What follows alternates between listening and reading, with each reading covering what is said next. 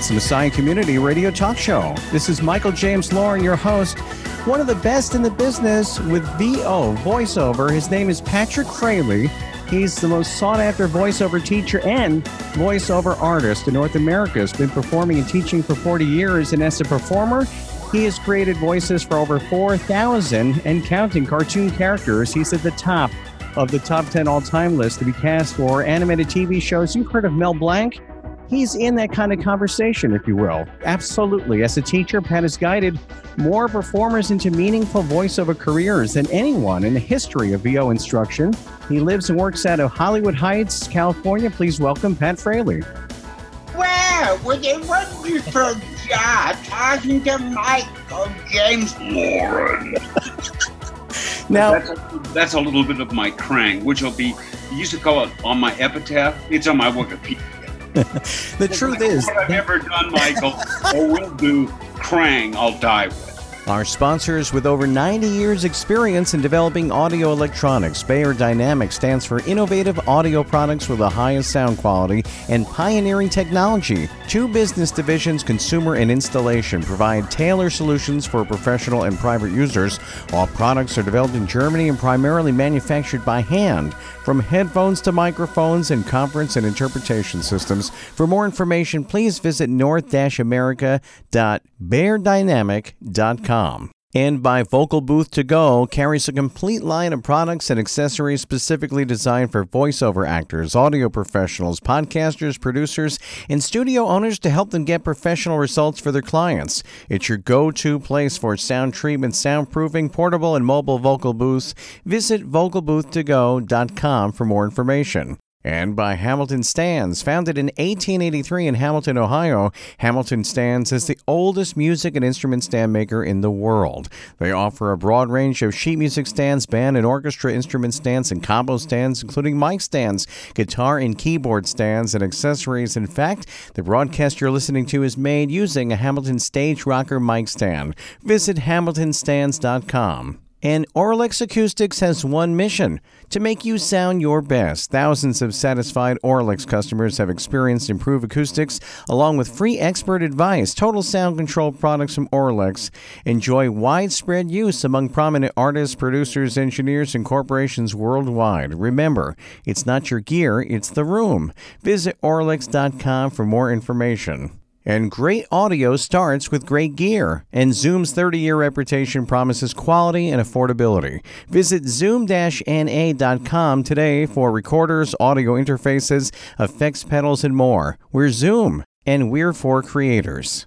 The amazing thing, you can, but I mean, what you just did and that special effect is worth thousands of dollars, if you will. And, you know, Hollywood is calling all the time as far as, uh, you know, Happy Feet too. And in all fairness to you, I mean, there's probably hundreds upon hundreds when you go on Wikipedia and you look up Patrick Fraley, uh, television, uh, film that we are uh, acquainted with, Toy Story and so forth. So, uh, how many have you done? Between uh, television and probably quite a bit, huh?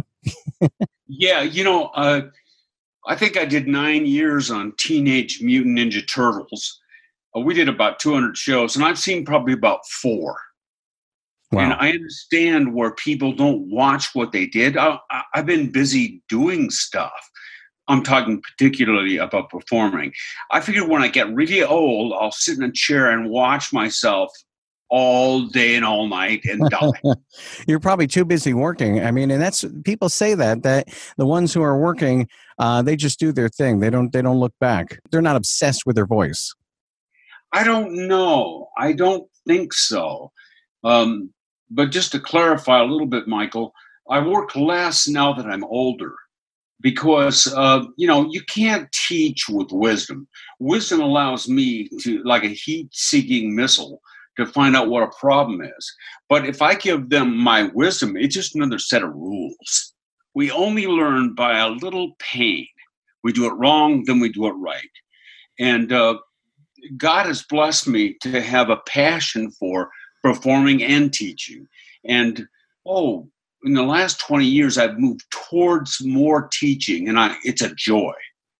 You are uh, uh, acclaimed, and you go on different websites, different Dave Courvoisier and other people that uh, are in, you know, write about voiceover, and your name always comes up, Pat Fraley. By the way, and when people do go on your website, and uh, let me just pull it up here uh, patfraley.com uh, you have uh, a whole bunch of in my opinion underrated th- these are amazing audiobooks that you are offering and i listened to one and the quality behind it now you even had someone who's who is it the uh, the announcer for the people's choice awards and helping you do that and putting that together uh, and assisting Uh, in my opinion this could be a couple easily a couple hundred dollars. I think you're charging forty dollars for this, and uh, and I don't know why because it's it's just you know if you combine a hundred or maybe no if you like maybe like ten different lessons combined. Um, this would be equal to at least 10 or 20 lessons with an actual VO Pro. Well, I'll tell you what, you know, uh, I started putting together tricks, and I think my first collection was the greatest cartoon tricks ever smuggled out of Hollywood. Then I came up with more. Then I have a home study course on it. The the tricks are something that you really don't you don't learn from people. You kind of pick it up. And it's a combination of things that you have picked up along the way. And uh, the four words I try not to use is back in the day. But uh, earlier in animation, we had no guests. We had to come up with three different characters for a 20 minute show. So we were really learning on the job. And I combined things that I learned from other people, like watching Mel Blanc cry like a baby. You want to hear that? Yes. Somebody said, Mel, do your baby. Well, he pulled a handkerchief out of his uh, pocket, put it up to his mouth, and did this.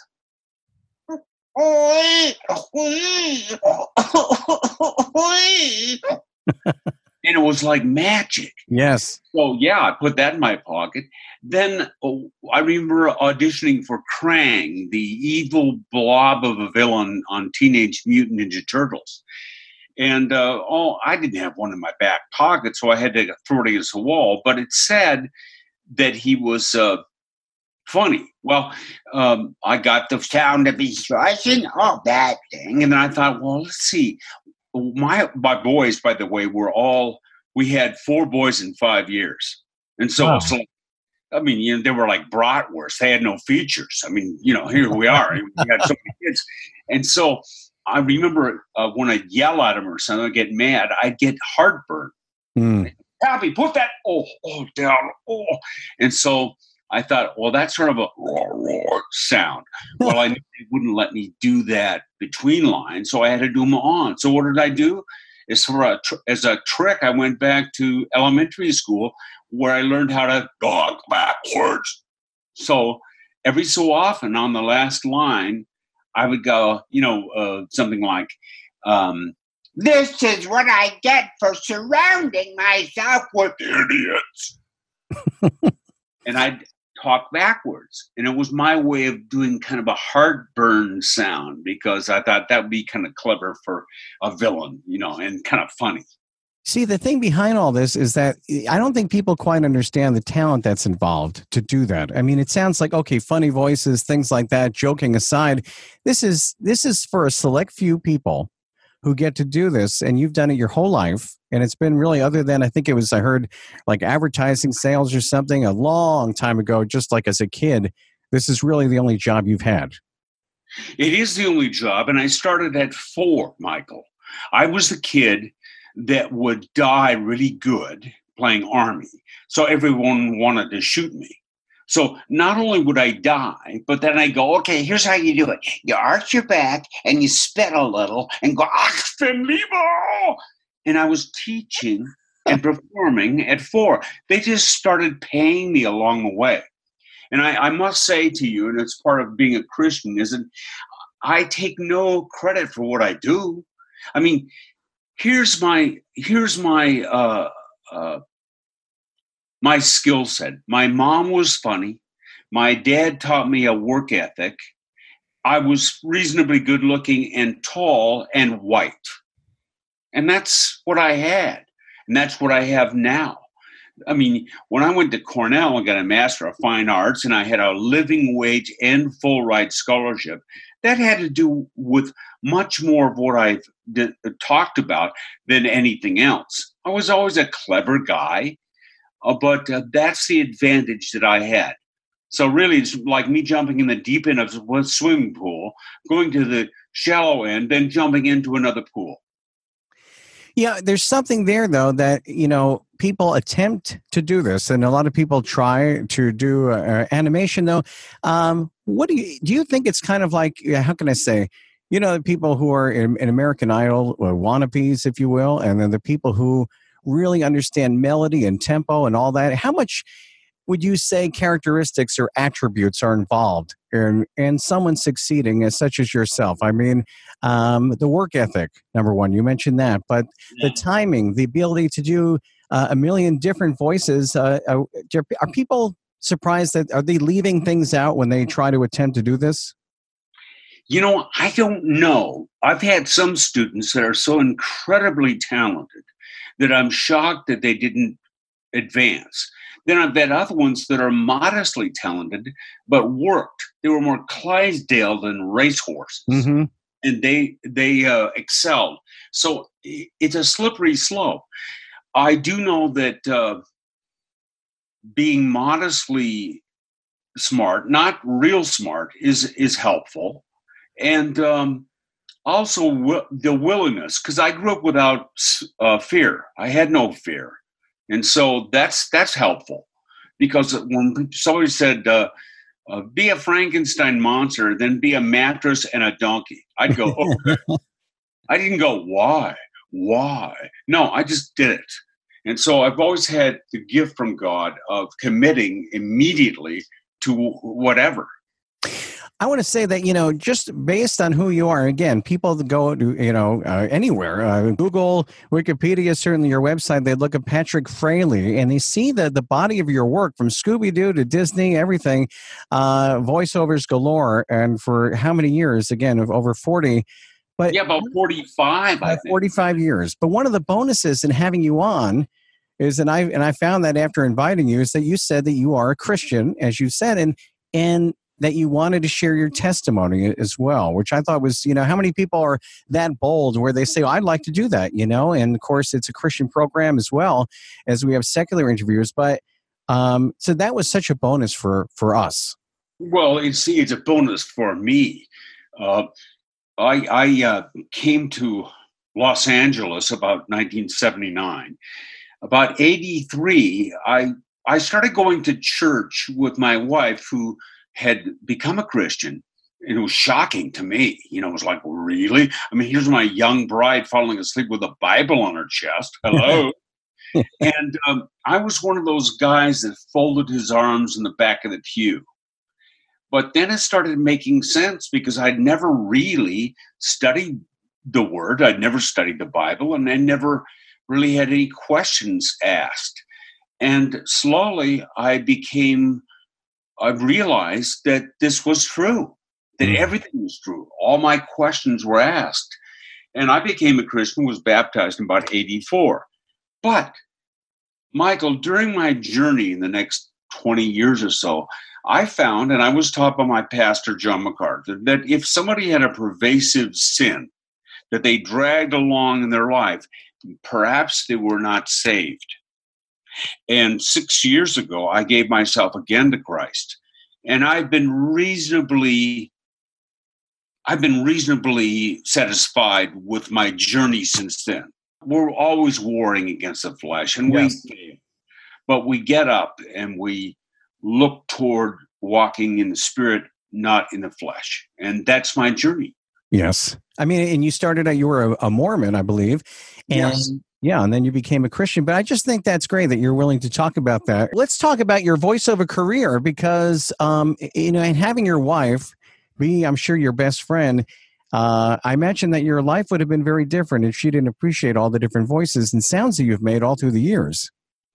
You know, Michael, her background is art, and I met her 51 years ago. We were dating, as they say, uh, 51 years ago. We just uh, had our 40th anniversary. Wow. And so her background is art, but really, I mean, you know, I remember the first time I brought a contract back from Hanna-Barbera.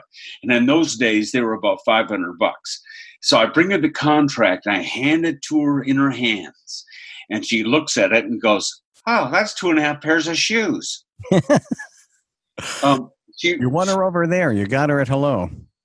Yes. Well, she's a delight because she doesn't. Uh, she's got a little different focus on what I do. She understands it, but I don't. I don't go to her for ideas on stuff. You know, once in a while I'll say, "Do you like this demo?" And she goes, "Too loud." I mean, she's the perfect civilian. She knows. But it's it, she is a delight, Renee, because uh, again she understands what I'm up to, but she doesn't. Uh, she doesn't uh, go whole hog on it. Well, I was on Roku just the other day, you know, watching television and and looked at Happy Feet too, and then I find out that you were part of that movie. Was I? I thought it was Happy Feet one, maybe two. Well, that's a funny story because I've I was seen both by, by casting person Barbara Harris, and I was so full of myself. Oh, and I drive down to Warner Brothers, and I get on the lot, and I get to the booth, and then the guy says, "All right, we'd like all the." He's Australian. We'd like all the uh, actors on that side, and over there, you you four, you're the. Oh gosh, I wish I could think of it. Hold on here. you're the aged counselors. Aged I was counselors. hired to be an old penguin, but uh, I did get to get in there, and uh, they needed the, the sound of ice cracking, and I was able to, you know, I was able to do that. So that made me a, a pro for the for the day. See, now we again we laugh at that sort of thing, okay? But how many people can do that? That's that's the thing. I mean, to be able to make these, and that's where the word artist comes in. To be able to, it's not just hey, does my voice sound great? And yes, your voice sounds great, uh, but to be able to make these sounds and noises on a whim, do they appreciate what you do? Well, they do. They do appreciate it. But you know what I think it is, Michael? I think more than being able to do the sound of cracking ice or whatever, it's the lack of fear and the lack of it's it's the courage that I was given to me to try things. Because many people all their lives have been doing what's requested. They're just reluctant to do it in front of other people. And for some reason, I've lacked that. And I think the some, well, it all gets back to um, the idea that through my parents, God gave me a lack of fear. I had no lack of fear of starting my career in Australia. People go, "Oh, how courageous of you to go to Australia to work." I work. I, I didn't want to walk the streets. Why not? so there was no fear involved. And um, now, now everybody wants to go to Australia. It's the most beautiful place. Yeah, yeah. Well, I was back in the, back there when you had to emigrate, and there were only two American actors in the whole country. There was me and Mel Gibson. Wow. And Mel was is four years younger than I, and he was still in school. So I, I had my run of the country as an American. So it was a great place to start. But again, no fear. And I think when you're around kids, you'll see that they'll do all sorts of silly stuff and they don't have the fear. That's a shame that we lose that. Irene, yeah. having that be, it does happen. They say, well, you know, be a grown up. I mean, think of any other walk of life, any other kind of career where they say, you know, in some corporate board meeting with a bunch of stiffs and they, and you start acting like that, you know, and you're getting paid million, you know, hundreds of thousands, thousands of dollars and uh, you know where's my calculator you know? And over a period of 45 years but um, i guess life is really a, a stifling if you can't uh, you know get past the fear. Um, but you talk about that in your your audio series about that uh, i think it's 56 slick tricks that one that uh, you know we tend to be like this good actor type right? You have to read it in a perfect way the way you think it's it should be read and if one thing I got out of that is that that couldn't be further from the truth. It's the one who takes chances and has a different spin on it and does it in a different sort of way which you've demonstrated in other interviews that you know people tried it in a very common way and then you tried it in a way that perhaps no one ever heard it before. And that's what gets people you know noticed in voiceover. Is that correct? Yeah you're so right uh, on two two facts. One of them is that uh, yes, I've had some difficulty when I tried to be a grown up and there is pain involved because you do get admonished for it. And it has been a wonderful place, but probably the only job that I could ever do that I could fully realize. But the second part has to do with accepting that we're all we're all different. Mm. And accepting the part that you're going to fail, but failure is a perception. And uh, getting doing silly stuff and being in a position to be able to, has been uh, a blessing to me. But it all comes down to the way it was given to me and the lack of fear. And I, I know I've said that like three times now, but I've never seen anybody that had a successful audition that didn't do something wrong. It's the doing something wrong. It's doing something that gets attention. When I was at Cornell and studied acting, uh, they always told us, yes, make bold, committed choices and taught us acting. If we ever would have said, yeah, but how do I get attention? They would have kicked me out. but that's important. You not only have to do it good, let me put it this way they don't want best, they want good and different. And I was always a little different. And I must go back to this. I think it's based on a neuroses I had as a kid. I think that when I was a kid, my joke about it, by the way, Michael, is my mother told me that I was special at three, and the rest of my career was trying to prove her correct. well, it was wrong. I'm just a guy, but I got a career out of it. And I think as a child, I was afraid that I couldn't control my life. So I could control little characters. And so I did characters, and it was sort of like having puppets or having a community of, of characters that I named, like Gleason did and like Jonathan Winters did. And that kind of made me feel better about life. I was going to ask you about Jonathan Winters uh, because of you know the, he just kind of stream of consciousness in some of the interviews. And uh, did you know him well? Were you friends with him? Uh, I wasn't. I didn't know him well, but I worked with him and knew him. In matter of fact, it's a funny way I got to know him. I was at a sporting goods store in Hollywood with Renee. We were looking for some camping stuff. And he walked by, and there was sort of a, a strange little step down area Star Sporting Goods.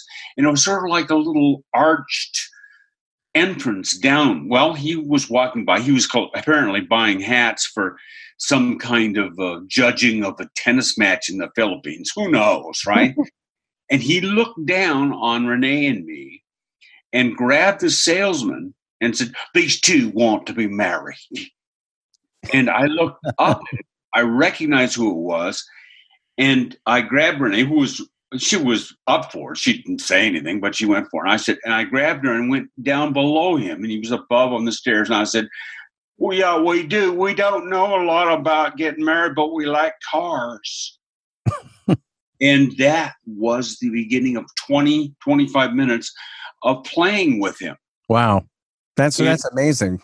Yeah, and later on, I get to know him because they hired him to to do Papa Smurf. Can you believe it? We were Smurfs, and we have Jonathan Winters in the cast. You talk about overkill, and I got to know him, and he he was interesting because he would not access where he got a thought. For example, uh, Gordon Hunt was directing. It was a Smurfs episode. It was running long, and Gordon had us do or ask Jonathan doing their take. Well, he pretended to chew gum, and he went, "No way, can't do it. Shadows are 14 inches long, 14 feet long. No way, no, no how. That's the last shot of the day."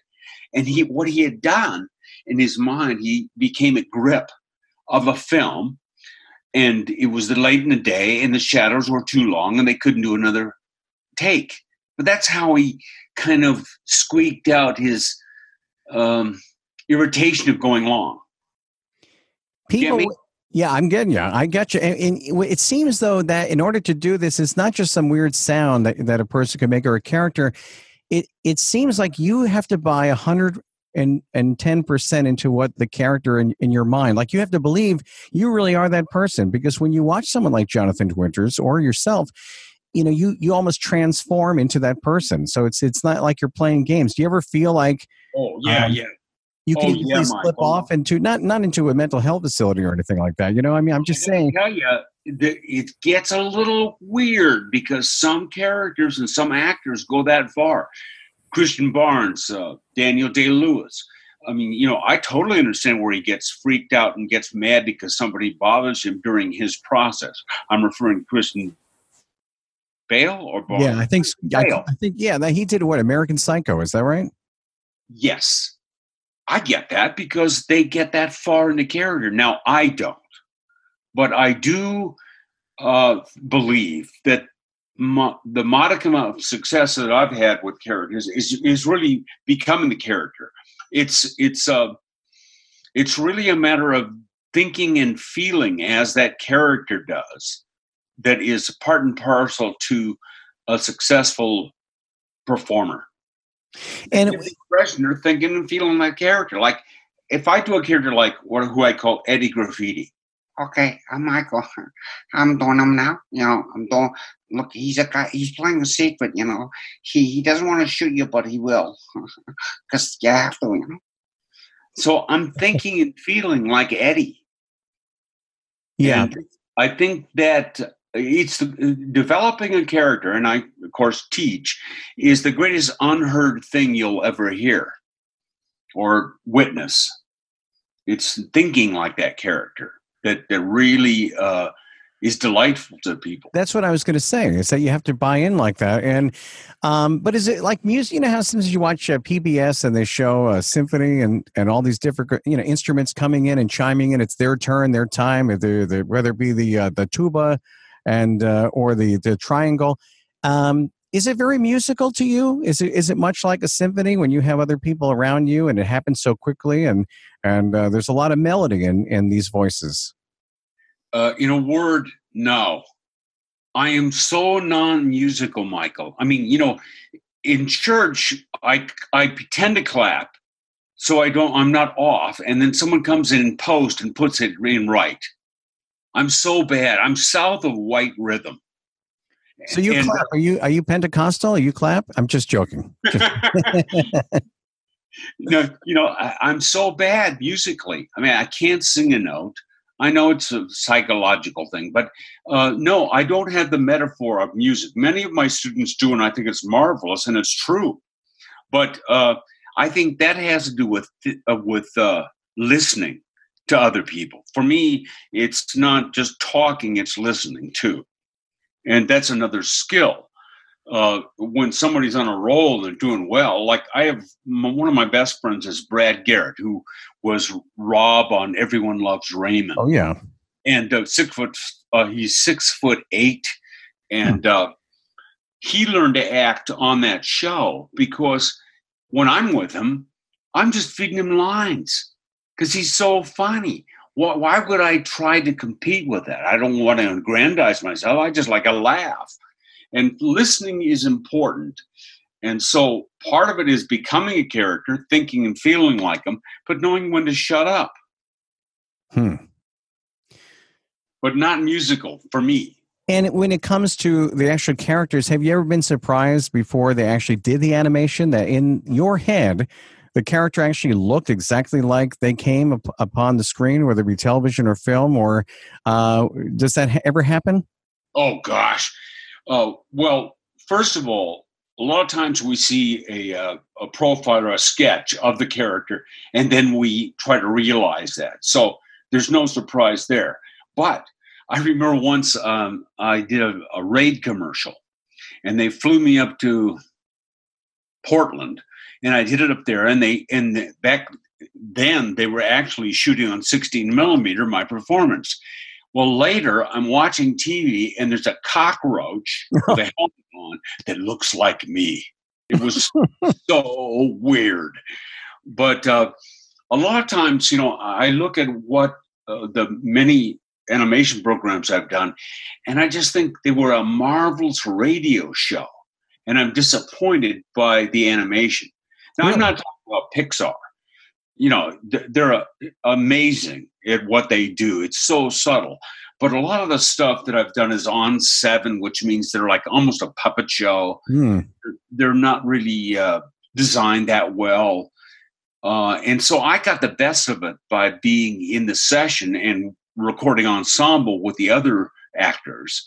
But uh, a little disappointed by the animation. Certainly before Disney got involved, and they got involved in 83 or 84 with Gummi Bears on 83. Then it got a lot better, and animation is better now and more diverse in its style than it ever was before. Yeah, and in making a comment like that, there's no one who could do that but you, because you know you remember, of course, with Hanna Barbera, we talked about Mel Blanc, and uh, you know Bugs Bunny and everything, and a million more, and uh, Porky Pig, and um, how has it changed as far as the process? Do you enjoy the process more now, or did you enjoy it back then? Well, I don't work as much as I used to, but what's happened is there's less ensemble work with the full cast in one room.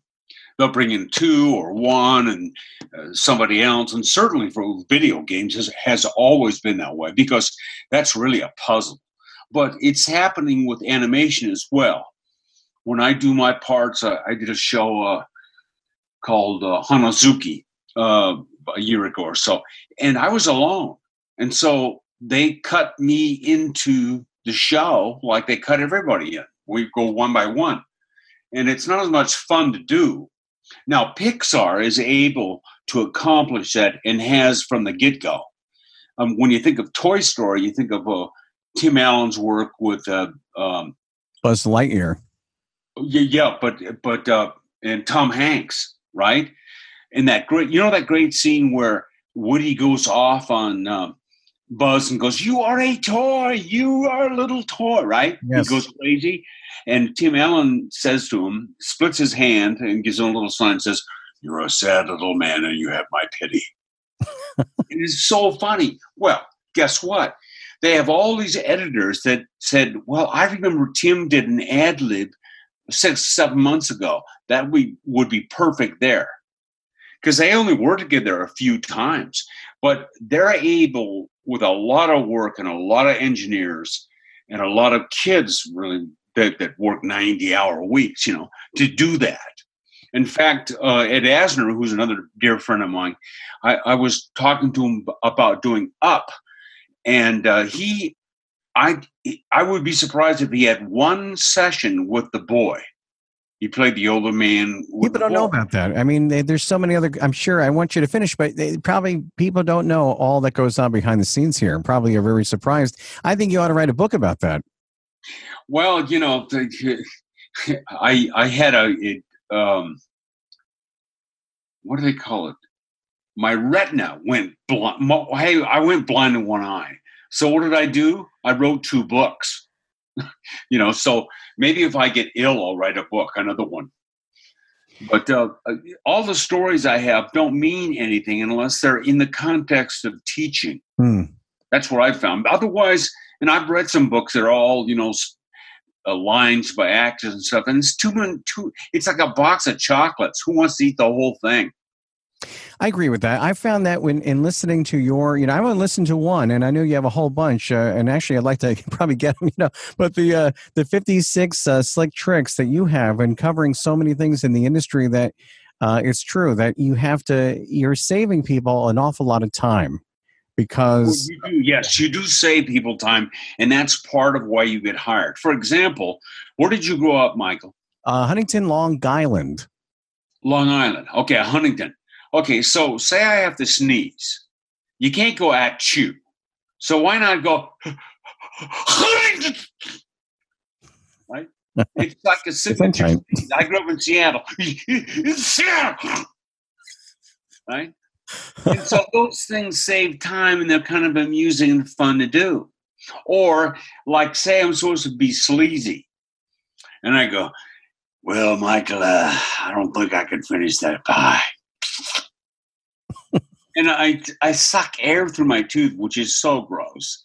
But little things like sucking air or constricting for no purpose, like you go, let's see, your name is uh, Michael James Warren, and there are people who try to do this, but, but you, you collect different ways of being sleazy, and you lay them out on the line, it saves them time and accomplishes what the producer needs. Yeah, and the blind spot, and this is the area really where you come into play and have for, for so many years. They don't know what to look for, and people think they just maybe they have an idea uh, for voice talent, and only to find out the casting directors look for a whole a different element which you cover.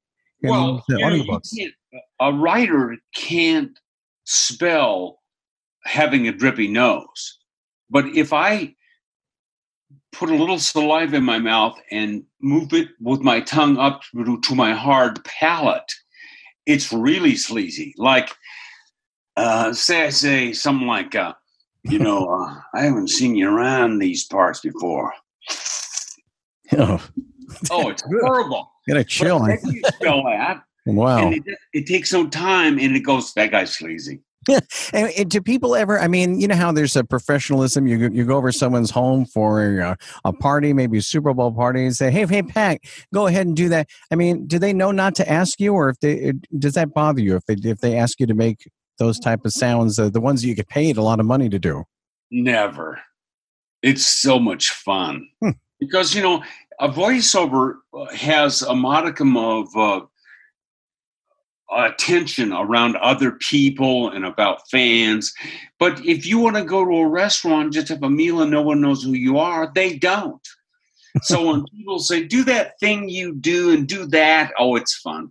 Because you know, we're not, I don't take it personally like, oh, it's something I wouldn't share here.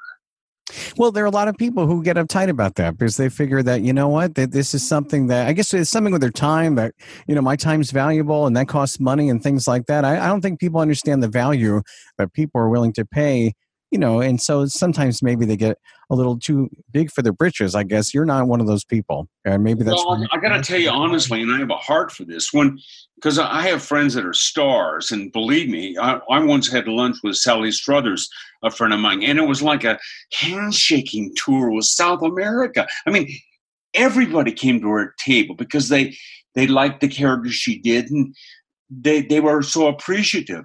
It's tough and some friends like Ed Asner even. It's tough uh, because it's different for them. For for example, if they went up to Ed, although he's so gracious, and said, uh, "Do that line about spunk. I hate spunk." Well, it's something about doing something that they've seen versus only heard. Mm-hmm. There's a difference there, and I don't know too many voiceover guys that would take umbrage at a request of doing a little bit of a character two different things I've seen. I've seen you on many interviews, and of course, I'm just looking at you with the eyebrows and everything, and I'm saying, "Gee whiz, you know, he actually looks a little bit, and to me, like Jack Nicholson." And I was just saying, he your your face, as far as the way you would, uh, you know, make a certain gesture with your eyebrows. Lo and behold, all of a sudden, the uh, interviewer asked you to do this impression, which which you are very well known for doing the Jack. Well, Michael, Michael, Michael, you keep telling me about the good life because it makes me want to puke. and I heard Billy- I, I, I, drop into Nicholson and drop into different characters that I do uh, for fun. With a lot of characters, you sort of morph into them physically, but sometimes not. For example, I got a call, I auditioned, got the role, went to Disney. Oh, private parking. I go into the sound stage to do the narration of a star that's not available for that time. It's a scratch track. When he is available, he'll go in and do it. So I go in, I watch the screen, I do the narration, and the director's there and the editor, and the engineer says that's the closest match I've ever heard in my life. Wow. So I get in my car and I'm driving off the lot and I'm feeling pretty good. And I think, wow, you sound exactly like Robert Redford and he's 80. but I understand that, you know, Robert Redford is really quiet and he, uh, he thinks when he talks. And so I, I have the same kind of dialect because I'm from the Northwest. And uh, he's trying to prove that he's smart, not just a pretty boy. I understand that concept. And so, but I don't feel like Robert Redford. But later I heard it. I went, my goodness, that's the best narration I've ever done. I'm going to do him all the time. What film? What was that in? So we can listen. Um, well, they they use him in the film. One, uh, I'll tell you about that. But it was a Pete's Dragon. Okay. One of the Pete's Dragon. But see, here's the deal on ADR and doing looping. That there's no in the contract. It says when the actor is available. Well, they're not available but for four or five hours. So, in order to show different, differently written scenes, or uh, um, they want to change something here and there, they get sound alikes until the time when they have Robert, call me Bob Redford, for that two or three hours, and then they get him to do everything and finish it up. But you know, you can imagine with producers, they want to show a scene and they don't have the actor there, they get a sound alike. And do they appreciate that? These actors say, gee whiz, that was some he sounds like me. Sometimes yes, sometimes no. Um, there's a gal that did uh, that that did sound alike for another person in Pete's Dragon, and she came up to the gal was doing the the sound alike said, "You did so much better than I did. When I do it, I'm going to do it like you, okay?" but then there's other people uh, when I did uh, Buzz Lightyear, Tim Allen was not happy about it. He thought, well, why why can't my brother do it? I mean, Tom's brother Jim does him, and so really, I asked the uh, vice president president of character voice over at Disney. Yeah, I think I ought to say hi to Tim Allen and thank him for, what he's done. And he went, I don't think so. oh boy, probably not a good idea. So I did. he not? I thought he was a nice guy. Well, it's not a matter of being nice or not. He just didn't like that aspect. Hmm. I don't know. No, that is interesting. Uh, I mean, there you would probably appreciate more than anything. People, do you appreciate people like Rich Little when you when you go down and the list of people who can do these other kind of voices? Oh gosh, yeah. I worked uh, uh, on camera on a TV show back in the day called uh, Off the Wall with John Roarke, who was on Fridays and did uh, Reagan and Bob Hope. He did a lot of impressions. I loved it. I loved impressions a lot. I did the Gorshin and all those guys. I mean, I just love them. You know, I can't do it. I, I do a few, but uh, sure, I love to watch other actors do stuff. Getting back to your teaching just briefly here, um, the fact is that people are very successful in the business when they go to Pat Fraley, uh, yourself as a, as a voiceover teacher. And uh, was there someone who, you know, made an impact in your life as far as uh, was the kind of teacher you say, I'd like to pay it back and be that kind of teacher? Because, uh, you know, you can hear it very clearly uh, just on one of the audiobooks, 56 uh, Slick Tricks. Um, the kind, you're very professional about it. I mean, you, you know, you're having a lot of fun. We're having fun right now, but it's very easy to listen to, um, very to the point, and extremely helpful with tons of value. So, tell us a little bit more about your teaching career, and and, and was there one teacher that had an impact on you? Well, uh, the one impact I had was my sixth, sixth grade school teacher, Eleanor Eldon, who liked me. It was the first time I really knew that she liked me. And later, uh, and I'll see this gal um, in about oh, about three weeks. Carol Simmons taught me drama in high school, and she was very encouraging. But Michael, to get back to why I teach, and I'm not tough on students. I mean, I find there's a way of speaking the truth in love. I never shine them on, but if they have a bad ass or something that's kind of serious, I bring them along quietly alone and say, you know, hmm. that that yes, you have is a deal breaker, but I got somebody that can help you. Uh, uh, the reason why I teach that way is because I was teach so horribly uh, at Cornell. They were so mean. Really? In fact, Bill Sadler, who's a wonderful character, William Sadler, and I were in class together, and we were both Hicks. I mean, I was from Washington State. He was from South Buffalo on a farm. And we were in there studying acting, and we'd see the director take some actors to task for a bad uh, sketch or something, and just, just you know, cutting flesh from the bone. And one of the two of us, Bill or I, sitting together, would lean to the other and go, "Well, I guess I'm not going to do that."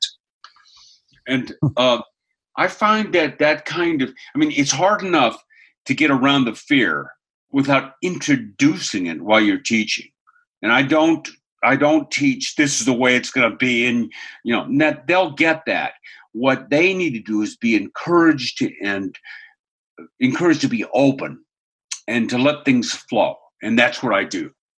What you're saying is so true because I know that uh, they're out there. These uh, teachers who are they think their way is the highway, and yet you know the, you appreciate. I guess the palette of uh, the emotional range, the background, the history of people that you appreciate that everybody's different, and uh, that's a good place to start. Well, Michael, I think that teachers that are mean, uh, they have an agenda. It's about them. It's not about learning it's about teaching and i'm in the learning business how often do you have lessons? I mean is it all the t- is it nine to five kind of do you have room for more clients people who are listening or is it for a select few that have um, you know they're pretty advanced? No it's not it's not really advanced because a lot of times you're breaking down some habits that they got into that are wrong. Um, i don't teach privately right now. What i do is i have home study courses where they sign up and we go back and forth. I listen to what they do. They send me MP3s. I comment, have them do it again. Hmm. But it, but so they get like their that. best shot at doing it right. And I do it that way. And then I teach events around the country where I have 10 only. I only take 10 students. 12's too many. And uh, that's the way I teach. But the, the, the way I teach is simply to encourage them and guide them into doing it uh, right. So they get that confidence because hey if i could teach confidence it would be the last thing i ever taught. But it turns out the gateway to confidence is having skills. It seems like it's something that a lot of people would like to try. I mean that's for sure. And for some it becomes something big. Others is just a i guess a passing phase. We're talking about people just a general interest in, in animation or voiceovers and the full range of voiceovers. And um, I guess it's a good thing. Everybody, you know, thinks they could oh, do it. I, hey, I think people should go ahead and do it. I mean, uh, when I was at Whitman College as an undergraduate, I once asked Jack Fryman, who was a wonderful teacher who tried to teach me to act. Poor man, but he tried. Uh, but he would say, Well, there's not a lot of people that become actors out of my program, but we're making some wonderful audiences. And I think that people that get into music or they get into doing voice they may not make a career out of it but you know they they understand more. It's like i guess wine. If you drink wine you get a taste for it. Me it's like well that's red and that's white. You know i don't know.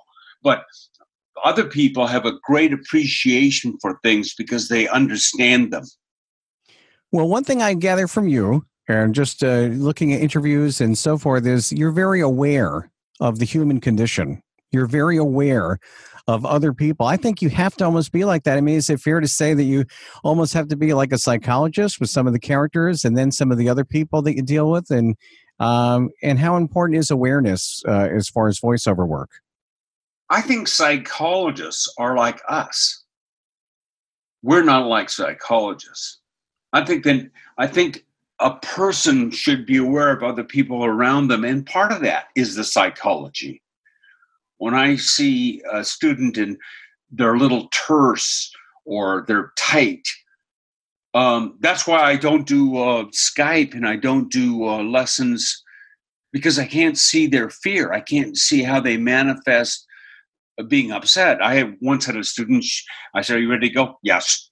All right, uh, we'll just let it when you want. At the top? Yes.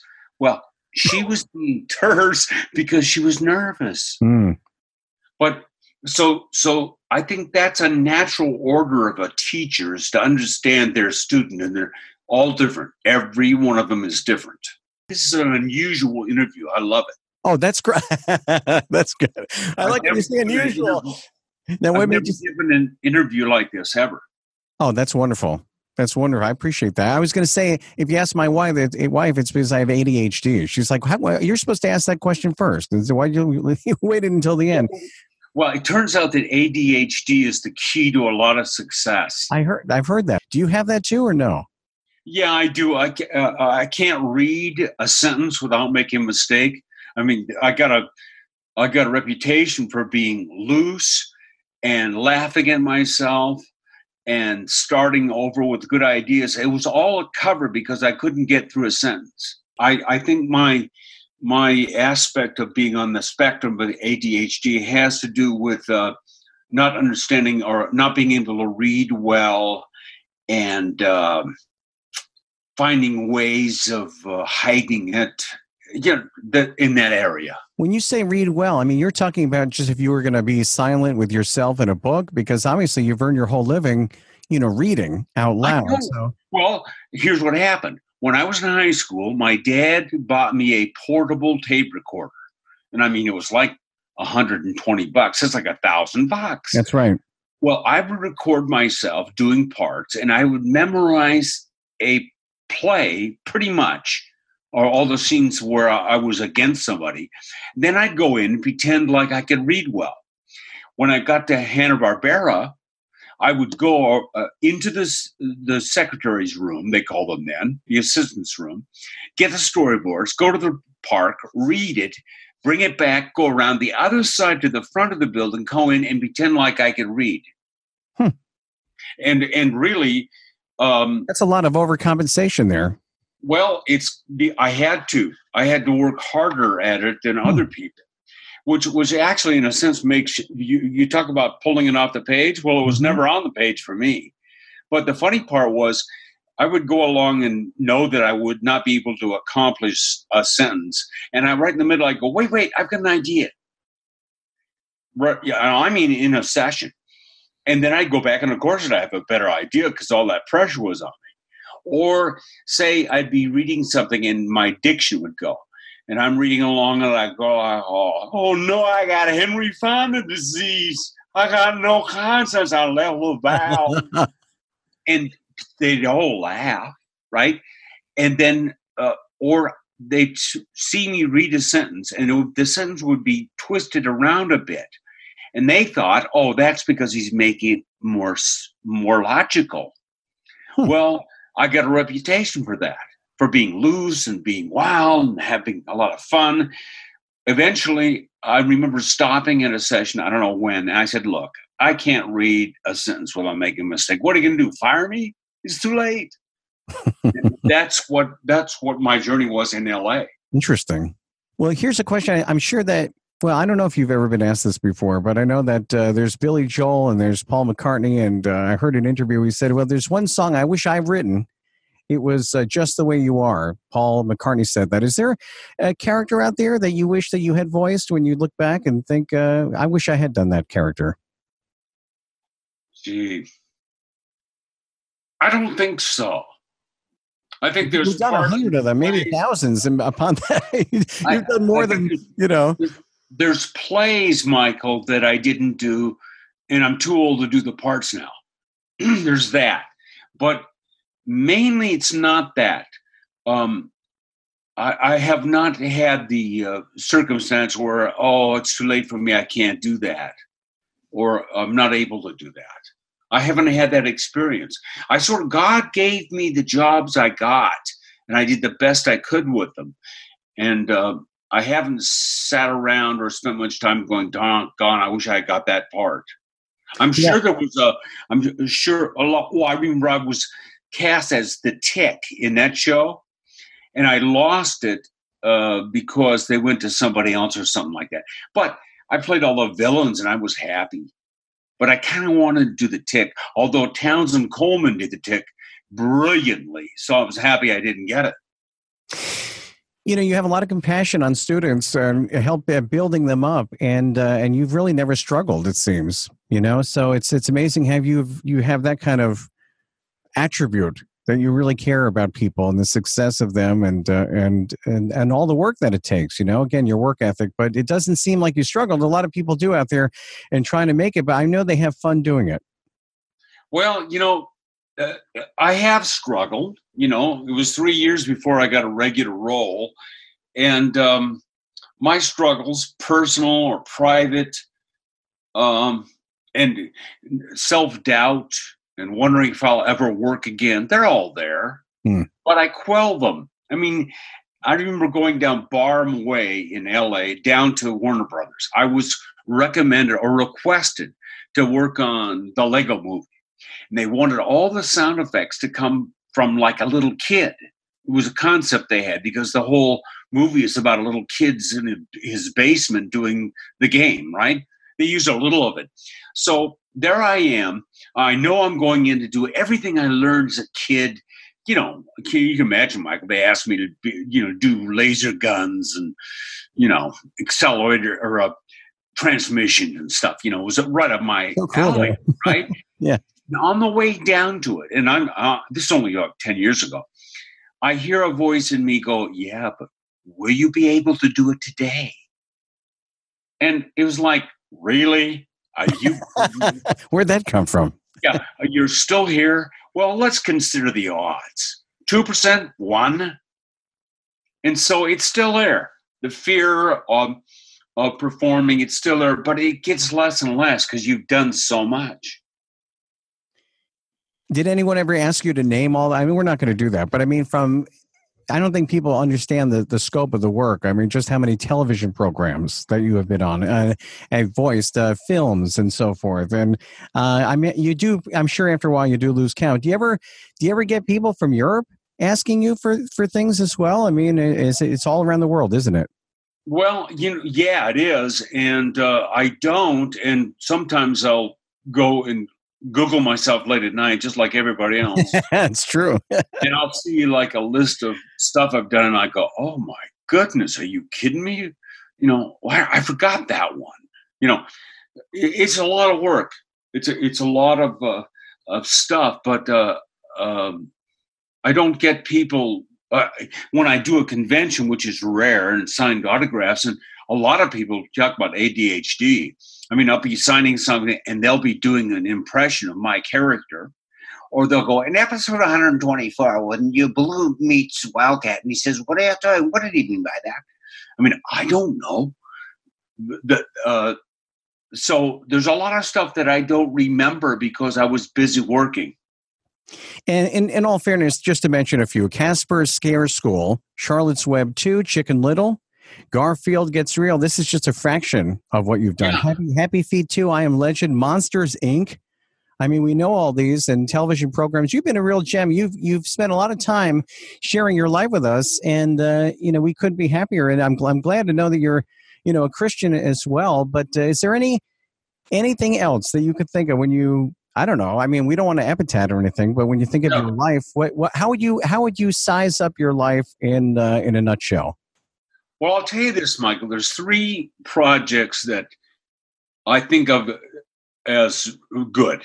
One is Teenage Mutant Ninja Turtles, and that was for money. It was a lot of money. And nine years Amen. once a week with the same folks Rob Paulsen, James Avery, uh, Pete Renaday, my cousin Cam Clark, Townsend Coleman. I mean, can you believe it? I mean, nobody did that. Even Bonanza. I mean, uh, Lauren Michaels didn't see uh, uh, the other characters every week, but I did. So I love that for the money. Number two, The Adventures of Huckleberry Finn, which I did on audiobook, was the best because of the work in the in the in the criticism. I mean, I really got great criticism, and, and it was the best I'll ever be because they had Mark Twain, a great writer, and I took my time and did all the characters well. And the third project is kind of interesting. It was TaleSpin, and I played Wildcat, the ignorant but lovable mountain lion, who sounded sort of like Baloo is just a rancho banana. I forgot. I love And- that. Oh, look, there's a no, I have on the map. No, it's guacamole. right. And it So- seems like you really enjoy that. I mean, it, we enjoy hearing it, but it sounds like fun to do as well. Well, it was, and uh, just to give you a little backstory on it, I was uh, he was uh, drawn to be a stupid mountain lion. Well, I thought, well, that's not working. They were having trouble uh, casting it. How about I make him naive? So I went to naive, got the role later, and Disney would never have done this had they known. I didn't know. I found that the naivete came from my growing up around the deaf because my grandfather taught the deaf and blind, but mainly the deaf. And there is a sound, you know, of a deaf person. Mhm. does- Yeah. Well, 20 years after I do it, I get a call from a psychologist. she says, I have a student that's very autistic. Can I, you call her? And to this day, I talk to her almost weekly. Why? Because these kids that had autism, that's what they called it in those days, they would get on a bus and go to school, a public school, because they had resources, and be humiliated by the other students. Then they'd come home, and after school, they'd see a special character, and they thought of Wildcat as being special, and all the other characters loving that character. Wow. And it meant a lot to her and to other people with autism. And that's my third superlative of what I've done. There's a lot of people that you've met in this business who are so talented, and uh, yourself being in the conversation, as we mentioned, with Mel Blanc, uh, other people as well. And, uh, you know, people should check you out. Patrick Fraley is uh, the gentleman's name. We've been talking to our special guest. He's one of the most sought after voiceover teachers in North America. And he has been performing and teaching for 40 years. And as a performer, created voices for 4,000 cartoon characters, probably more, placing him in the top 10 of all time to be cast in animated TV shows. As a teacher, you'll be happy to know he's guided more performers into meaningful voiceover careers than anyone in the history of VO instruction. He lives and works out of Hollywood Heights, California. Go on his website, patrickfraley.com. Get his, I've heard it, the 56 six uh, slick tricks, but he has uh, hundreds more, and uh, and you'll be helped. You'll if you enjoyed this interview, you'll want to get some of those uh, as well. Um, couldn't be happier to have you on as a guest and sharing your life story with us. Thank you for being on the program. Well, thank you, Michael. And uh, patfraley.com in the context is my personal cell number and my personal email. And uh, I just made a decision somewhere along the line that I'm available until I go to heaven, and then I'm not. Amen. You, people really ought to take advantage of that. I mean, because of what the wealth and the bank of information that you know. But it was so helpful just listening to this. I was actually extremely impressed. As you said, there are other books out there and things that they, it feels like a box of chocolates. This is very personal, very intimate, and it's uh, it's wonderful to uh, to be able to have that kind of training and teaching. Thanks once again. Oh, I'm grateful to you. Our sponsors with over 90 years experience in developing audio electronics, Beyerdynamic stands for innovative audio products with the highest sound quality and pioneering technology. Two business divisions, consumer and installation, provide tailored solutions for professional and private users. All products are developed in Germany and primarily manufactured by hand, from headphones to microphones and conference and interpretation systems. For more information, please visit north-america.beyerdynamic.com and by Vocal Booth to Go carries a complete line of products and accessories specifically designed for voiceover actors, audio professionals, podcasters, producers, and studio owners to help them get professional results for their clients. It's your go-to place for sound treatment, soundproofing, portable and mobile vocal booths. Visit vocalbooth2go.com for more information and by Hamilton Stands. Founded in 1883 in Hamilton, Ohio, Hamilton Stands is the oldest music and instrument stand maker in the world. They offer a broad range of sheet music stands, band and orchestra instrument stands, and combo stands, including mic stands, guitar and keyboard stands, and accessories. In fact, the broadcast you're listening to is made using a Hamilton Stage Rocker mic stand. Visit hamiltonstands.com. And Auralex Acoustics has one mission to make you sound your best. Thousands of satisfied Auralex customers have experienced improved acoustics along with free expert advice. Total sound control products from Auralex enjoy widespread use among prominent artists, producers, engineers, and corporations worldwide. Remember, it's not your gear, it's the room. Visit Auralex.com for more information. And great audio starts with great gear, and Zoom's 30 year reputation promises quality and affordability. Visit zoom-na.com today for recorders, audio interfaces, effects pedals, and more. We're Zoom, and we're for creators.